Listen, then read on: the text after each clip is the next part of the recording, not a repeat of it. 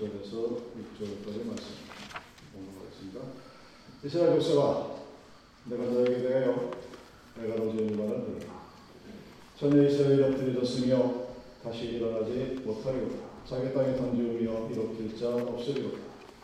주 여호와께서 이같이 말씀하시되 이스라엘 중에서 천명의 행군에 나가던 사모되는 백명만 남아 백명의 행군에 나가던 사모되는 열명만 남아이라 하셨느니라. 여호와께서 이스라엘 족속에게 이와 같이 말씀하시기를 너희는 나를 찾으라 그리하면 살리라.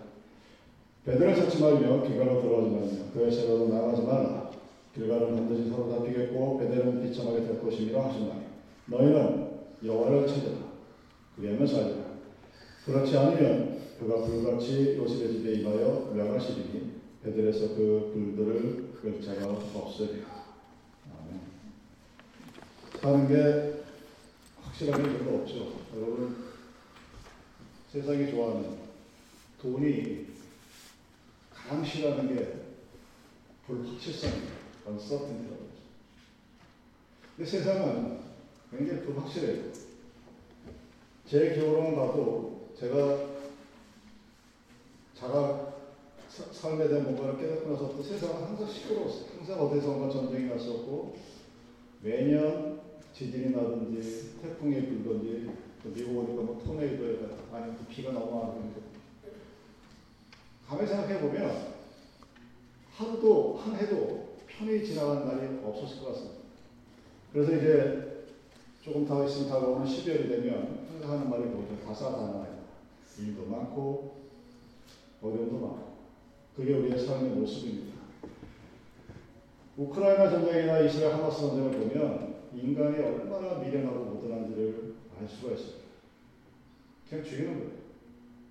온갖 기술을 가지고 여러분들이 총을 아마 쏴보신 분들이 별로 없을 테고 총이 어떤 정도의 위력인지 아마 그냥 영화, 영화상으로 또는 게임에서 보는 게임에서 피튀기는 그 정도의 재미로 바라볼 거는데 정말 인간이 한 짓이 아닌 것이 바로 전쟁입니다.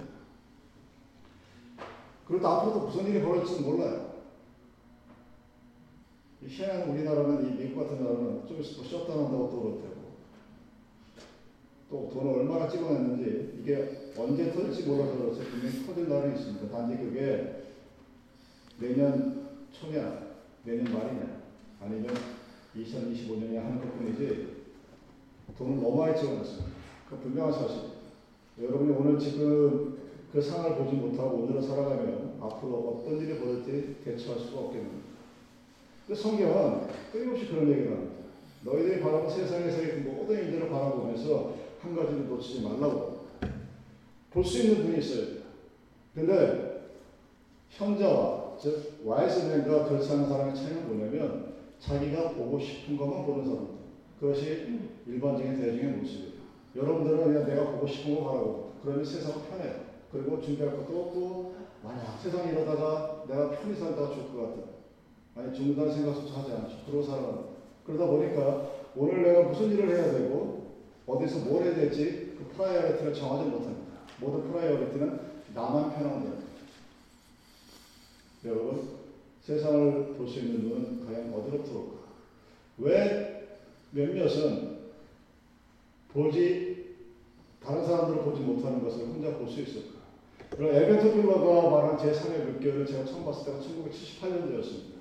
근데 그 똑같은 책을 보고 어떤 사람은 81년도에 야 우리나라가 앞으로 10년 안에 인터넷 강국이 될 것을 예언한 사람이 있었고 어떤 사람은 똑같은 에벤트 필러 보고 나서 아 그렇구나 그게 넘어가요. 희한하죠.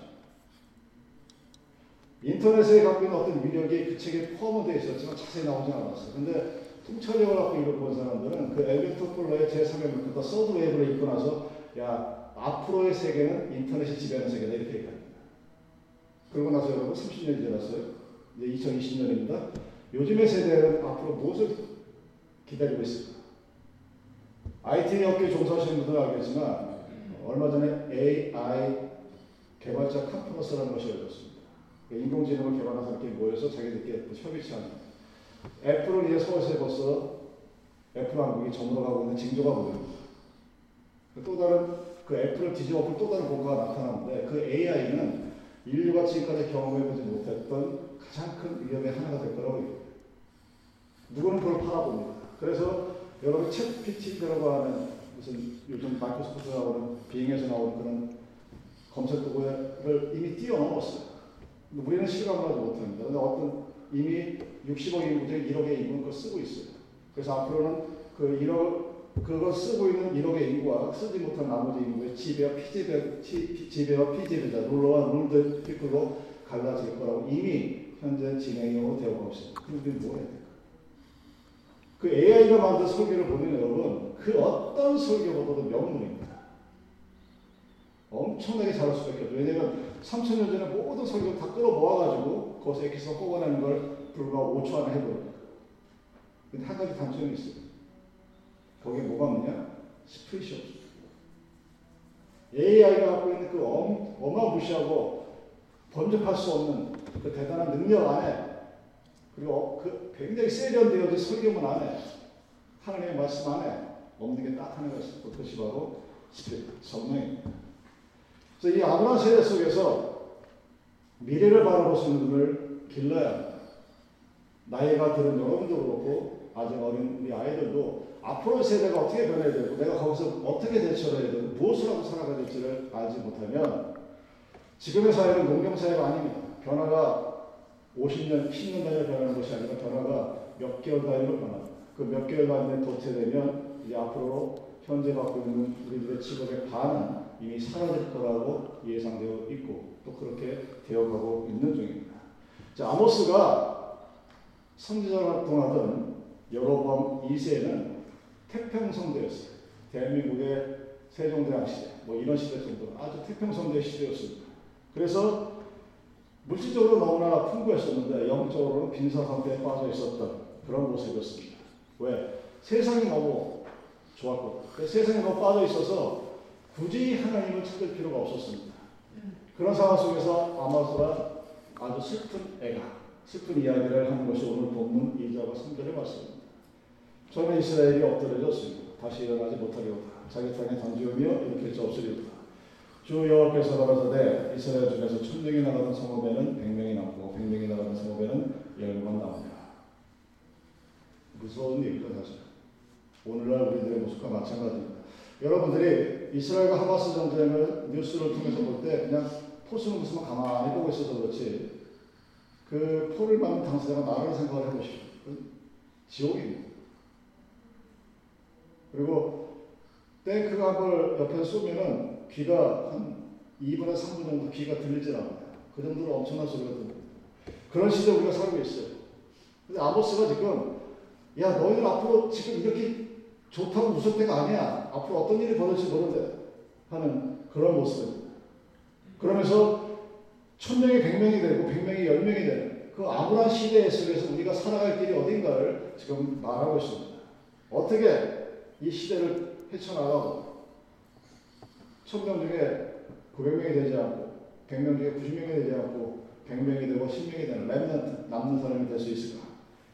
그래서 답이 4절에 나와 있습니다. 여호와께서 이스라엘 백성에 이르시기를 너희는 나를 찾아라 그러면 살리라. 아모스가 얘기하는 그 사는 방법 아주 심플해요. 하나님을 찾아라 그러면 살 것이다. 우리가 모르고 있는 건가? 그건 아니죠. 하나님을 찾는다는 얘기는 탐욕, 우상, 숭배, 세상과 짝하는 것을 버리는 것부터 시작이 되어야 합니다.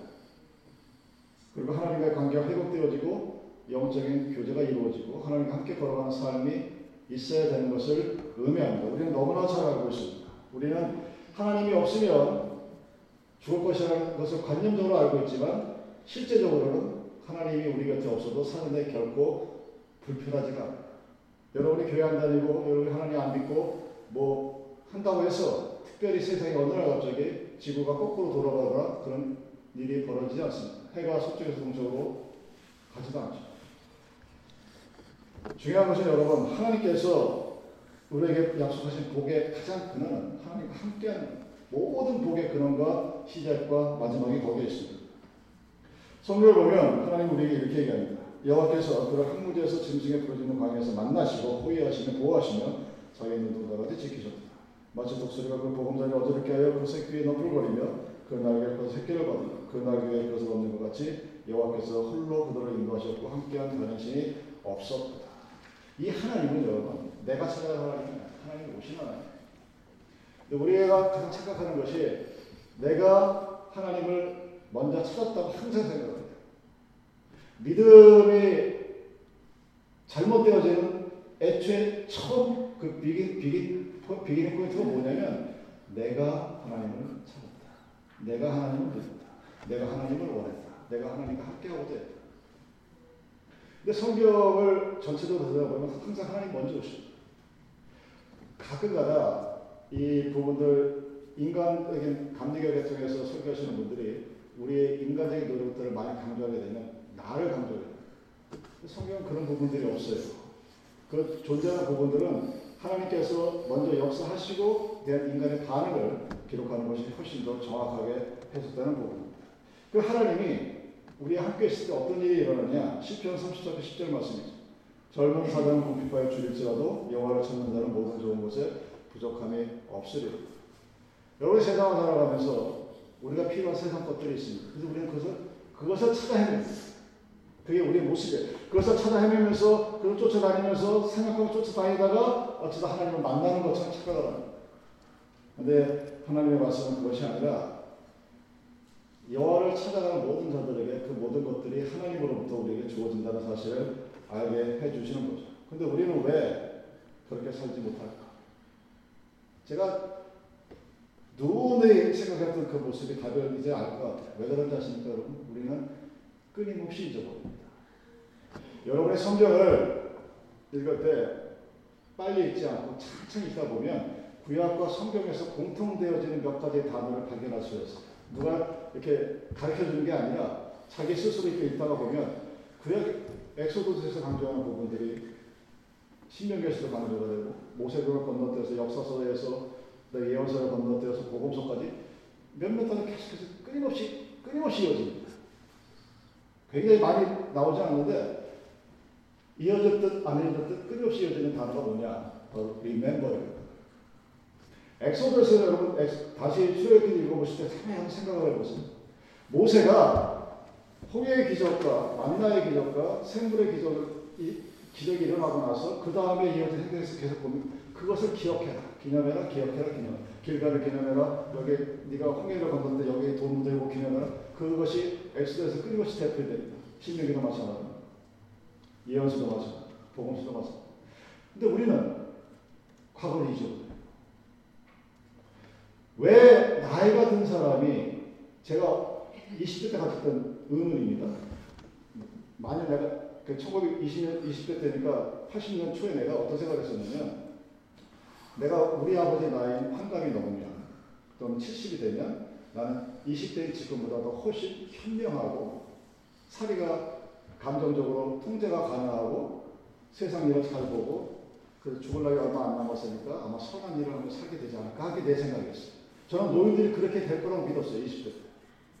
근데 그 20대 때 받았던 노인들의 모습들은 그게 아니었거든요. 이건 무슨 나이가, 나이 많은 게 자랑이라고 그냥 뭐 뻑 하면 나이, 내가 너보다 나이가 몇 살이 많은데 시작을 고집은 또 얼마나 세요. 분명히 저 아니라고 얘기해도 안 듣고. 와, 20대에 제가 그걸 이해를 못 하겠더라고요. 제가 그 나이가 됐습니다. 알 것 같아요. 왜 그러는지. 왜 그럴 것 같아요? 자기가 했던 거 다 잊어버려요. 내가 지금 60 몇 살이 넘었는데 내가 20 몇 살 때 했던 거, 내가 30 몇살다 잊어버리고 자기는 그때 완벽했던 사람. 그러니까 하나님이 믿음을 잊어버리는 가장 첫 번째 키포인트가 뭐냐? 잊어버리는 거예요. 뭘? The grace. 하나님이 나에게 베푸신 은혜를 잊어버립니다. 그럼 누가 다 하는 다 내가 하게 됩니다. 아모스라는 얘기가 바로 그 얘기입니다. 하나님을 찾으라는 얘기는 생전 만나보지 않았던 하나님을 다시 처음 만나서 첫사랑을 불태우는 의미가 아니라 예전에 네가 만났던 그 하나님이 너에게 베풀어줬던 그 모든 것들을 어느 순간인가 잊어버려요. 잊어버리면 어떻게 됩니까? 그 다음부터 세상과 짜게 되죠. 세상이 좋아져. 왜? 다, 다 내가. 다 내가 한 거야. 다 내가 읽었고, 다 내가 고생했고, 내가 힘들었고, 하나님은 그저 썸타임스도 힘들 때 그냥 도와준 거 정도? 아무것도 안 됐어. 그래서 하나님을 못 찾는 거예요. 왜 우리가 하나님을 찾지 못하느냐? 믿음이 없기 때문입니다. 왜 믿음이 없느냐? 잊어버리기 때문입니다. 히브리서 기자가 히브리서 11장 6절 이렇게 얘기합니다. 믿음이 없이는 기쁘시게 못하나니 하나님께 나가는 자는 반드시 그가 계신 것과 또한 그가 자기를 찾는 자들에게 상 주시는 이심을 믿어야 십니다. 그 믿음이 없는 거예요. 왜? 다 잊어버렸어. 홍해를 걷는 것도 잊어버리고 만나도 잊어버리고 그래서 말을 달라고 부스 달라고 그러고 생물이 난 것도 잊어버리고 말씀만 되는데 자기 내세우겠다고 지팡이를 세번 두들겨 치다가 못 들어가는 것도 잊어버리고 다 잊어버려. 하나님 사라져버려. 그런 위기 속에서 우리가 찾을 수 있는 데는 목마른 사슴이 신음을 찾처럼 찾는 것처럼 여호와를 찾는 겁니다. 근데 우리가 찾지를 못해요. 왜 찾지 못하느냐? 잊어버렸어. 하나님의 은혜가 없는 사람이. 믿음이 없는데 어떻게 하나님을 기쁘게 하고 그 하나님을 찾을 수 있습니까? 아모스가 석방이 모습 그 모습이에요. 여러분 이 본문의 설교를 제가 10년 전, 20년, 10년 단위로 한 번씩 되돌아보는데 그때 못 느꼈던 게 그거였습니다. 아, 잊어버렸다. remembering이란 단어를 제가 놓쳤어요. Exodus에서 나오는 그 remembering. 그 다음에 우리가 communion service 하고 있는 기념하라, 기억하라. 두 가지를 해석이 돼요. 기념운도 하고 기억. 예수가 나를 왜 피를 흘려 죽으셨다?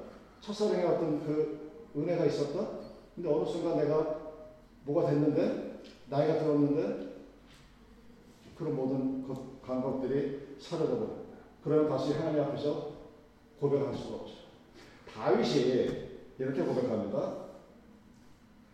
하나님이여, 사슴이 신의 물을 찾게 가급한 같이 내 영혼이 주를 찾게 가급하나이다. 내 영혼의 하나님과 생존하신 하나님을 갈망하니 내가 어느 때 나가서 하나님 앞에 배웠고 언제 이랬을까요? 다윗이 365일 내내 이렇게 고백을 한 게 아니라 자기가 또 아사르게 쫓겨서 죽을 때가 다 되니까 이제 그때서야 하나님이 없으면 나는 죽겠다 하는 생각이 다를 때 이런 기도가 나옵니다. 근데 평상시에 우리에게는 그런 갈망이 없어요. 소스티가 없어요. 왜? 조금 더 좋은 거를 먹기로 하는 거예요. 물을 마셔도 그냥 생수가 아니라 조금 더 비싼 거, 뭐 에비앙, 뭐 바닷속에서 심해서 나오는 걸 그래도 그걸 먹어도 감흥이 별로 없어. 왜? 갈급하지가 않으니까. 왜 갈급하지가 않을까? 잊어버렸기 때문에. 여러분이 오늘 주일날 오셔가지고 예배를 끝나고 일주일 동안 살아가면서 다시 주일날 만날 때까지 그리고 다음 주에 있는 추수감사자 예배를 드리기 전까지 내가 하나님께 받았던 은혜를 다시 기억할 수 있다면 엄청난 축복이다 큰 선물이다. 내 지금까지 살아오면서 40년, 50년, 60년을 살아오면서 하나님이 나에게 베풀어줬던 은혜가 얼마나 걸 손으로 꼽아보십시오. 만약에 그거를 한 두 개 정도 기억하고 더 기억하지 못하면 우리의 믿음 생활에 엄청난 문제가 있다는 사실을 여러분은 알게 될 것입니다. 그래서 아모스가 얘기합니다. 이스라엘 족속아 내가 너에게 대하여 이루어진 이 말을 들어라. 말을 들어. 나의 말을 들으라는 얘기를 다시 말하면 내가 너에게 했던 그 모든 일들을 기억하라는 의미입니다. 이사야 선지가 이렇게 얘기합니다. 너희는 귀를 기울이고 내게 나와 들으라. 그러면 너희 영혼이 살리라. 하나님의 말씀을 듣고 그 말씀을 들어서 기억 돼야 우리의 믿음이 온전히 이루어지게 된다는 소리입니다. 근데 우리들은 기억을 잃어버린 사람들, 다시 말해서 하나님의 은혜가 사라진 것이 아니라 은혜를 기억 못하는 우리들은 세상의 은과 금이 하나님의 은혜보다 더 귀하게 되어 있습니다.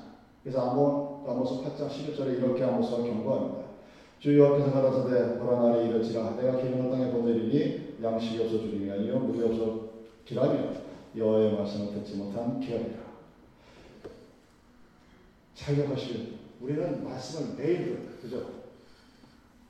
매일 만나서 그냥 주죠. 요즘 테크놀로지 하도 들어가가지고 그냥 수시로 뻑뻑뻑 되죠. 매일 하나 번씩 말씀 보내고 그것도 아니고 어쨌든 일주일에 한 번은 말씀 그러니까 말씀이 기가 됩니다. 말씀이 없다는 것은 우리의 시대에는 적용이 안 거예요. 근데 왜 이 2000년, 3000년 전에 이 하나님의 말씀 오늘날도 우리에게 똑같이 적용이 되느냐?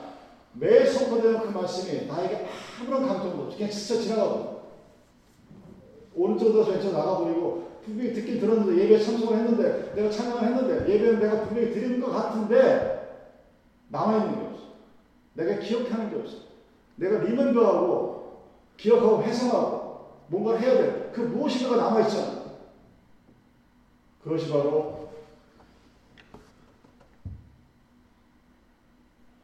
양식이 없어서 물이 없어서가 아니라 하나님의 말씀이 없어진 상태로는 우리는 말씀을 너무 갈망하고 특히 대한민국의 장로교는 말씀 말씀 말씀 말씀 하는데 그 말씀이 이렇게 허공에 흩어져 버려요. 허공에 흩어져 버려요. 내 마음속에 남아있지만 기억이 남지 않습니다. 여러분 그러니까 많은 분들이 착각하기를 말씀을 외워라 외워라 외워라. 여러분 말씀은 외우는 게 아니라 외워져서 내 몸에 체득화 personification이 됩니다. 내가 무슨 일이 벌어졌을 때 어떤 일이 터졌을 때 당할 수 있고 당하지 않고 나갈 수 있는 가장 근본은 무엇인가? 나를 붙들게 되는 어떤 말씀이 있습니다. 내가 너와 항상 함께 하리라. 내가 너를 지키리라. 두려워 말라. 담대하라. 그런 말씀들의 모습들이 어느 순간 다 사라져버려요. 그것이 바로 말씀이 말씀을 듣지 못한 기갈이 되는 거예요. 근데 그 말씀이 여러분 안에 있으면 다른 말로 아주 쉽게 얘기하면 내가 하나님의 은혜를 기억하고 있으면 우리 영혼은 메마라하지 않습니다. 왜 우리가 세상에 아무리 풍요롭고 세상에 아무리 살기 좋아도 거기에 휘둘리지 않을 수 있느냐 믿음 있는 사람들은 하나님의 은혜가 그 모든 것이 없기 때문입니다. 근데 하나님의 은혜를 기억하지 못하고 하나님이 나에게 베풀어 주셨던 지금까지 있었던 그 수없이 많은 셀 수 없었던 하나님의 은혜를 손가락으로 몇 개 꼽다가 끝나버리게 되는 그 상태가 되어버리면 그것이 바로 말씀이 기갈되어지 말씀이 없는 그래서 죽지도 못한 그런 삶의 모습이 되는 것입니다.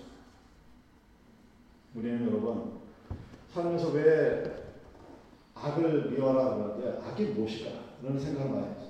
나에게 누군가가 해코지를 한다든가 내가 나쁜 짓을 한다든가 그런 의미가 분명히 성경은 아닙니다. 성경에서 악은 두 가지가 있습니다. 예레미야 선자가 이렇게 얘기합니다. 내 백성이 두 가지 악을 행하였나니 곧 생수에 근원되는 나를 버린 것과 스스로 웅덩이를 간 것인데 그것은 물을 저축지 못한 터진 웅덩이니라. 악이란 하나님을 버리고 자기 걸 파는 거예요. 하나님을 버렸다는 의미는 내가 이번 시간 내내 누리는 얘기하지만 기억하지 않는 거예요.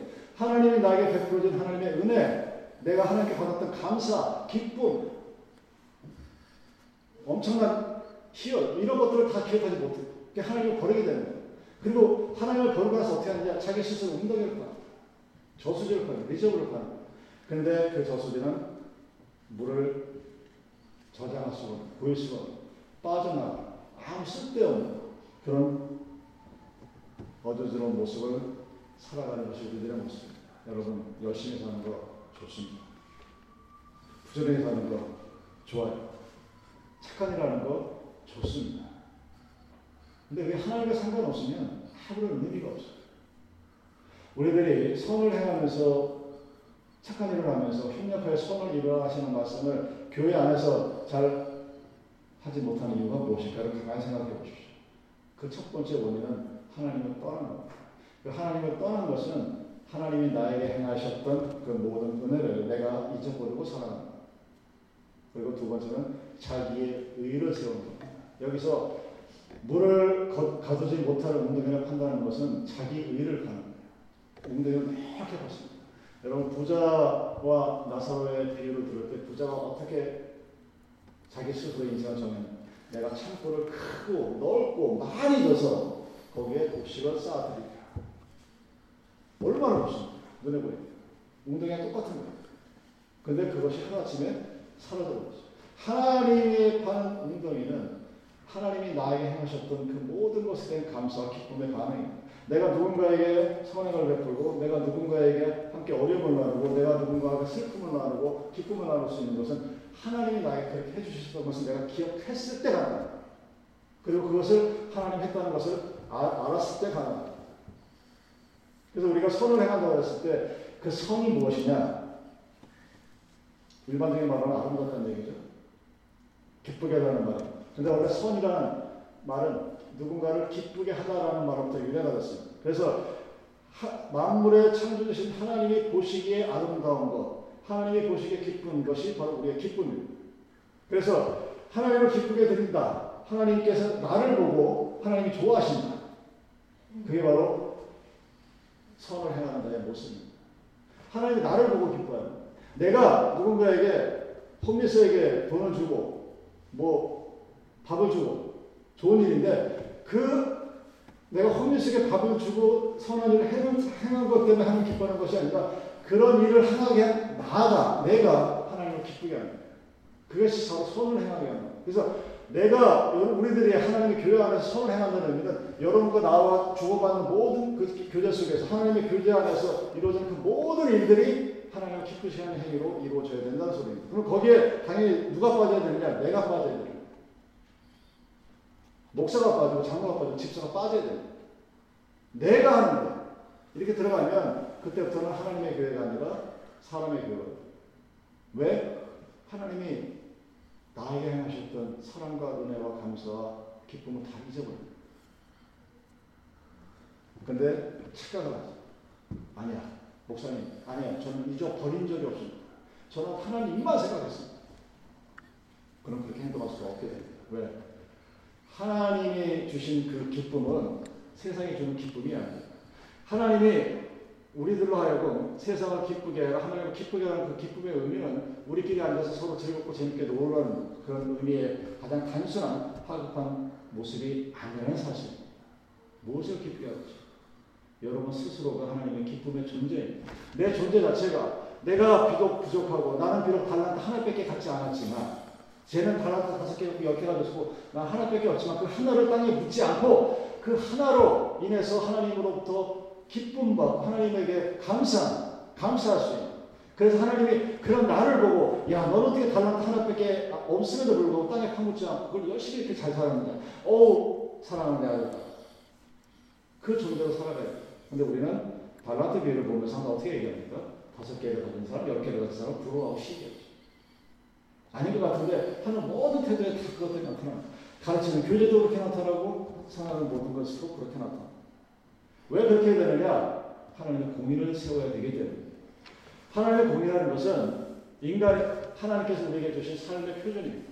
최소한 이런 짓을 하지 말라는 하지 말아야 될 짓과 해야 될 짓에 대한 명확한 규범을 율법으로 또는 하나님의 공의로 우리에게 주셨다는 사실입니다. 많은 사람들이 하나님의 공의가 이 땅에 세워지는 것이 하늘나라의 모습이라고 봅니다. 예, 맞습니다. 그러면 네, 여러분 한번 질문해 볼게요. 오늘날 우리나라에 이 대한민국이나 이 미국에 과연 하나님의 공의가 올바로 세워졌을까? 하고 누가 나에게 질문하고 자기 답을 한다면 저는 아니라고 합니다. 여러분 작년에 터키에서 지진이 엄청 크게 일어났었죠. 근데 모든 사람들이 그 얘기합니다.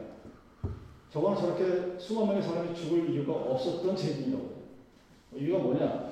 거기는 지진이 일어날 거를 100년 전부터 알고 있었거든요. 그래서 지진이 일어날 때는 철근을 하는 그 기본 시, 시설이 다 되어 있는데 공사자업자들이 그렇게 짓지 않습니다. 그냥 대충 줘요. 왜? 돈을 벌어야 돼. 그러면 누구 때문에 다 죽는 거예요? 그 건설업자들, 거기에 청탁한 공무원들, 그 부정부패하는 그 인간들이 하나님의 죄가 아니라 그들이 그렇게 만들어놨기 때문에 멀쩡했던 건물이 다 쓰러져 죽었습니다. 여러분들 국제뉴스를 잘 안 챙겨보시면 모르겠는데 그 터키에서 어떤 일이 일어났었냐면 그 터키가 지진이 무너졌을 때 이런 건물 도면이 쌓여있는 건축 건물이 있죠. 근데 거기 조사해 보면 알죠. 이렇게 설계 도면이 이렇게 되어 있었는데 왜 시멘트 한 명이라고 철거는 10개가 들어가야 돼, 2개밖에 안 들어가고 그걸 밝혀낼 수가 있었습니다. 터키 정부가 어떻게 했냐면 그 건물, 도면이 들어있는 건물을 통째로 폭파시켰어요. 조사 아예 못하게. 왜? 하면 들통나니까. 그러면 대통령부터 주지 다 날아가니까 20몇 층짜리 건물을 통째로 폭파시켜버렸어요. 근데 터키에서는 뉴스가 나오고 여기에도 뉴스가 잘 안 나오죠. 인터넷이 되니까 그나마 조금 더 줄어드는 거죠. 공이란 그런 겁니다. 마땅히 인간으로서 해야 할 일을 지켰으면 일어나지 않을 일들을 우리는 지켜야 됩니다. 근데 미국이나 한국이나 현실 세계는 그런 자들의 모습들이 아니죠. 돈을 좋아하는 사람들이 탐욕하는 사람들이 자본주의를 만들어갑니다. 그게 우리 현실이에요. 아, 우리 미국은 자유 대한민국이니까 모든 공의가 일어나고 하나님의 뜻이 일어나고 아니요. 돈 없으면 여러분 깜빡하고 돈 있으면 가만 안. 미국. 사업 시스템 자체가 그렇습니다. 누구도 구현하지 못해요. 이런 아무나 시대에 우리는 어떻게 살아야 되고 또 우리 아이들은 또 어떻게 키워야 되고 그리고 우리 아이들한테 돈을 막 줘야 되고 다 공부 잘 시켜야 되고 그래야 되고 예언자의 눈으로 한번 들여다보십시오. 아모스가 그 평안한 시대에 앞으로 너희들 앞에 천명이 백명으로 줄어들 것이고 백명이 있는 도시는 열명으로 줄 것이고 열명이 있는 도시는 한 명만 살아남는다. 나머지 90%가 죽어 없어질 이 암울한 시대를 예언하면서 우리가 이 생활에 살아가면서 우리는 어떤 모습으로 살아가야 될지를 다시 한번 기억하라는 얘기입니다. 여러분 그것은 처음과 마지막으로 기억하라는. 여러분 기억해 보십시오. 와, 내 삶에 하나님이 나에게 어떻게 하십니까? 만약에 if 하나님이 없었다면 나는 지금 어떤 삶을 살았을까? 만약에 하나님의 은혜가 없었다면 하나님의 인도하심이 없었다면 하나님의 섭리가 없었다면 하나님의 은혜가 없었다면 나는 어떤 모습으로 살았을 것인가? 하고 기억해 보십시오. 하나님 나에게 얼마나 어, 얼마나 대단한 일을 하셨는가를 기억하게 되실 것입니다. 에스겔이 우리에게 이렇게 얘기한다. 에스겔 3장 37장 37장 14절 말씀입니다. 내가 또 내 신을 너희 속에 두어 너희를 살게 하고 이 얘기 뭡니까? 뼈다귀만 모여 있는 해골 무덤가에서 에스겔 선지자를 보고 얘기하면서 내가 저 해골 뼈다귀들에게 내 신을 두겠다. 성령을 두겠다. 그러면 그 뼈마디에서 힘줄이 생기고 사람이 일어나 다시 생기가 돌아오는 놀라운 일들을 에스겔이 기록되어져 있습니다. 영적으로 죽었다고 살릴 수 있다는. 포인트는 그겁니다. 하나님의 능력이 대단한 의미가 아니라 비록 내가 오늘의 삶을 살아가면서 지금까지 잊어버렸던 하나님의 은혜와 감사와 사랑을 어느 순간 기억하게 되면 그리고 그것을 하게 하시는 하나님께서 나에게 생기를 불어넣어 주시면 다른 말로 성령을 허락하시면 그 성령이 우리의 죽었던 해골 같은 그 스칼 같은 그 모든 모습에서 온전한 인간의 모습으로 하나님의 공의가 실현되어지고 하나님의 상이 하나님의 정의가 이루어지는 그 사이로 만들어 나갈 수 있다는 것입니다. 오늘 우리 세계는 AI가 얘기하는 이 무시무시한 바벨탑은 저리 가라 그런 엄청난 두려움을 쌓아오고 있지만 우리 영적의 세계의 모습들은 물질 세계가 좋아지면 좋아질수록 점점 사막 같은 황량함으로 들어가고 있습니다. 그래서 우리가 살기 위해서 해야 할 일이 무엇인가? 나에게 할 필요한 무엇인가? 그것이 바로 생기, 스피릿, 성령의 모습입니다. 성령 충만을 받는 것만이 여러분이 앞으로의 이 불확실성의 세대, 그리고 어째 예측이 불가능한 그런 미래를 바라보면서 오늘도 편안하게 하나님의 평강한 인생을 살수 있는 유일한 길입니다. 이 시대적 위기 속에서 우리는 과연 어떻게 살아야 되고 이 시대의 위기 속에서 우리는 어떤 나침반을 가지고 세상 사람들에게 하나님의 복음을 증거할 수 있을까? 사랑하는 여러분, 하나님을 먼저 간절히 찾으라. 목마른 사슴이 물을 찾는 것처럼 하나님을 간절히 찾기 위해서는 먼저 여러분이 해야 할 일이 있습니다. 하나님이 나에게 하셨던 과거에 하셨던 하나님의 은혜를 먼저 기억하시고 기념하십시오. 그리고 하나님을 찾으십시오. 그러면 그 하나님의 말씀으로 우리는 악을 미워할 수 있고 하나님이 기뻐하시는 선을, 선을 행할 수가 있게 됩니다. 그랬을 때 해골 뼈대기 같은 우리의 비록 죽었다 할지라도 여호와의 성령이 충만하여 그 해골이 온전한 인간의 모습으로 변할 수 있는 부활의 능력이 우리들에 있을 것이기 때문입니다. 사랑 여러분, 부활은 1년에 한 번 부활주일을 기념하는 그 아닙니다. 만약에 우리가 부활을 믿지 않는다면 우리는 기독교를 믿는 것이 아닙니다. 이 주일은 주님께서 부활하신 아침입니다. 우리는 주님께서 부활하신 아침에 그분이 우리에게 하셨던, 아니, 나에게 하셨던, 나의 삶의 여정에 함께 하셨던 그 크고 작은 수없이 많은 은혜와 감사를 기억하며 하나님의 사랑을 감사 하나님께서 우리에게 원하셨던 나로 인하여, 나라는 존재로 인하여 하나님을 기쁘시게 하는 여러분이라는 존재 그 자체로 인하여 하나님을 기쁘시게 하는 그 하나님의 아들, 딸, 성령의 충만한 자로 살아가요. 주님의 이름으로 축원합니다.